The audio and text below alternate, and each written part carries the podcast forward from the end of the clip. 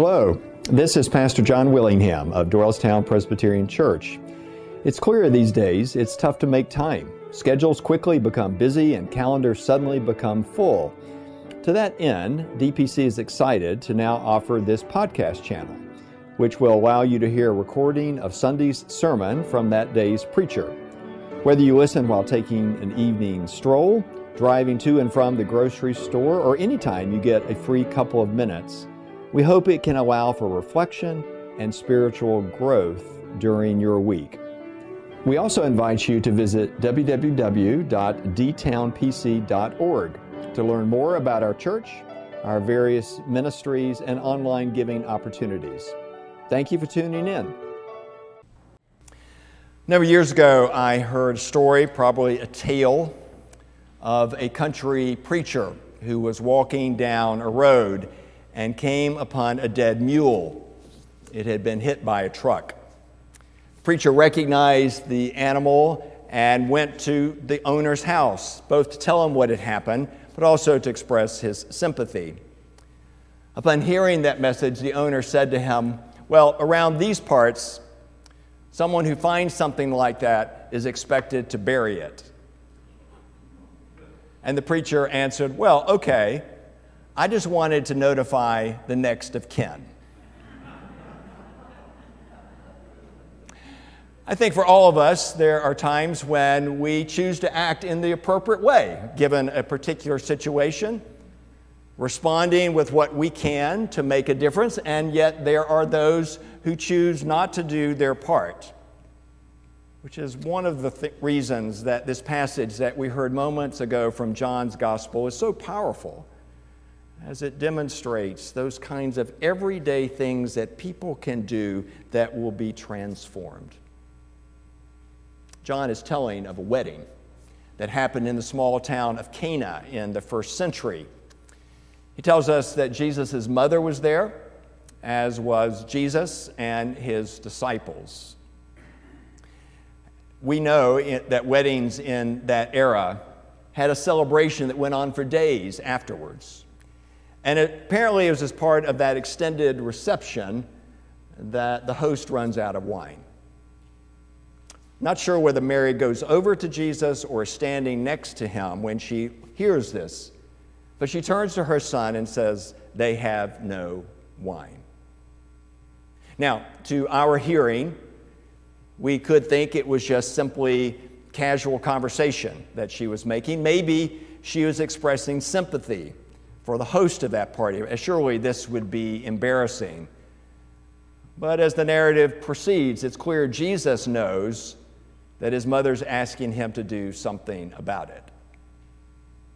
It's also clear that he understands she's not wanting him to go out and buy more wine as he answers her Woman, what is that to you or to me? My hour has not yet come. Mary doesn't answer Jesus, instead, turns to the servants and says, Do whatever he tells you to do. And John says that there are these large stone jars capable of holding 20 to 30 gallons of water. And Jesus says to the servants, Fill them up with water and then to draw out what you find and go to the chief steward. And what the servants draw out has now become wine. And when the steward tastes it, not realizing how it has happened, he brings the groom over to offer his praise of what the groom has now brought for the guests. And John tells us that this was the first sign of Jesus in Cana of Galilee. It revealed his glory, and the disciples believed in him. Now, over the centuries, there are all kinds of ways people have chosen to hear and respond to those words.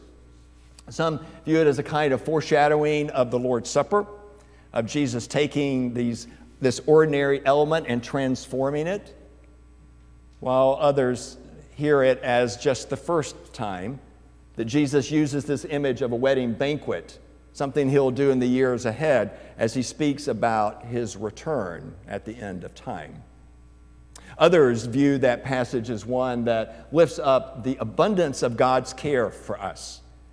that just as that re- wedding reception did not need 180 gallons of wine, so does God give us far more than we need or deserve.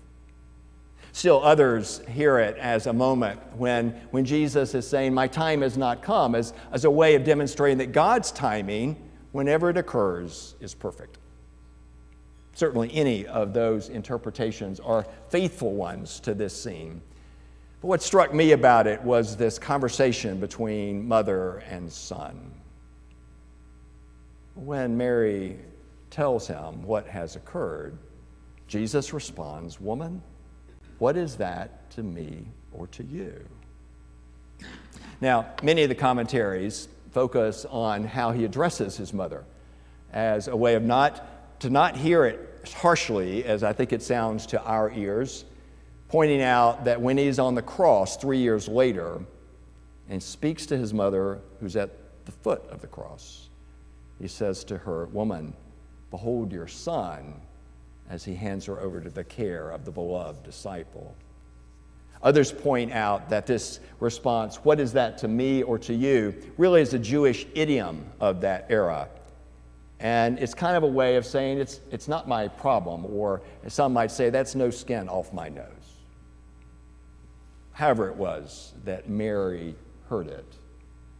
She had acted and then told the servants to get ready. Did she know what Jesus was going to do?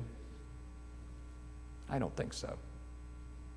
There's nothing in the scriptures to this point that demonstrate that he had unique powers. And so I don't think she expected him to perform a miracle. However, she knew her son. She knew his character. She knew his calling. And so she expected that in some way he was going to help. She simply brought it to his attention, alerted the servants to their help being needed, and then events unfolded from there. I think Mary's part in those events is telling for you and for me. For in all of our lives, there are moments when challenges arise. It might be relational difficulties or problems at school it could be a troubling diagnosis or unhappy clients. It can be challenges within a community or a worldwide pandemic. The kinds of problems that you and I face can be greater or less than what Mary was addressing on that day long ago. And yet, what she demonstrates is that there are always places where we can respond in ways that make a difference. Perhaps it is calling the situation to the attention of one who, in fact, can address it. Or maybe it's recognizing that the real change needs to happen within ourselves. It might be that we realize it's time for brainstorming possibilities with others, or simply to turn to God in prayer. The ways that we do our part will certainly vary depending upon the situation that we face. And yet, Mary demonstrates that we should not underestimate the roles that we have to play. I'm sure many of you can recall the images from earlier this month of those cars stuck on Interstate 95. There was this massive snowfall that came quickly and very heavy snow that resulted in a 50 mile backup on I 95 south of Washington, D.C., leaving some motorists, including a U.S. Senator, stranded overnight. Many of the articles that I saw at the time spoke about how this had happened or how it could have been prevented. And yet, the piece that really got my attention was one that told of this young couple who was caught in that mess themselves and what they did. As one journalist spoke of a Casey Holihan and her husband, John Noh. They had been trapped in their car for 16 hours, the journalist said. And by their own calculations, they had not eaten in 37 hours. We could hear that people around us were struggling too, she said. We were star- starving, of course, but we heard others where children were crying as well. And then they got this idea. Just a few vehicles in front of them was this truck from the Schmidt Baking Company. And they wondered if the driver might not be willing to help part of his cargo with all of these stranded motorists. And so, Casey called the customer service line of that company and she gave them her phone number. And she said later, I really didn't expect anything to come of it. But what happened blessed her and others beyond imagination. As 20 minutes later, one of the owners, a Chuck Paterakis, called her. She explained what was going on. He asked her to take the phone and go to the driver, a man named Joe Hill. As the owner then said, what he wanted him to do was to open up the rear and to give a packet of rolls or a loaf of bread to anyone who needed it. And so the three of them began unloading the truck, others joined them, and soon they had fed 300 people who were stuck on that highway. And she said that I heard all kinds of stories, of course, as we were going around. And it was the kind of experience that was frightening to be stuck in the dark and the cold like that. But she said there was this sense of community that formed that we will never forget. The most memorable part of it, though, for her was the response of this bread company owner. He didn't have to do anything, she said. He could have made money on that situation, but instead, his generosity blessed us all. When he was asked about it later, he explained that this is a family owned business. They've had it for 80 years. His parents had started it in 1943. And now his three brothers and he owned it. And he said, We were blessed and grateful that we could help says our parents had taught us long ago to work hard and to take care of others. And during the pandemic, they had given away 3 million loaves of bread to people in need in the Washington and Baltimore area. And so, in describing this particular moment, Chuck simply said, I think our parents would be proud. Doing what we can likely will not result in the feeding of hundreds. I suspect it will not lead to water becoming wine either. And yet, we don't really need to worry about where it goes after we begin. And instead, can simply trust that God will use our efforts in ways that will yet again bless others. Let us pray. We thank you, O oh God, for the opportunities and gifts that you give to each one of us.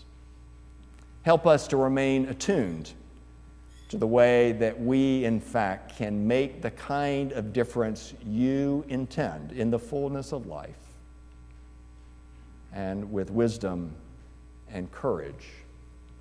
Help us to act. For it is in Jesus' name we pray. Amen.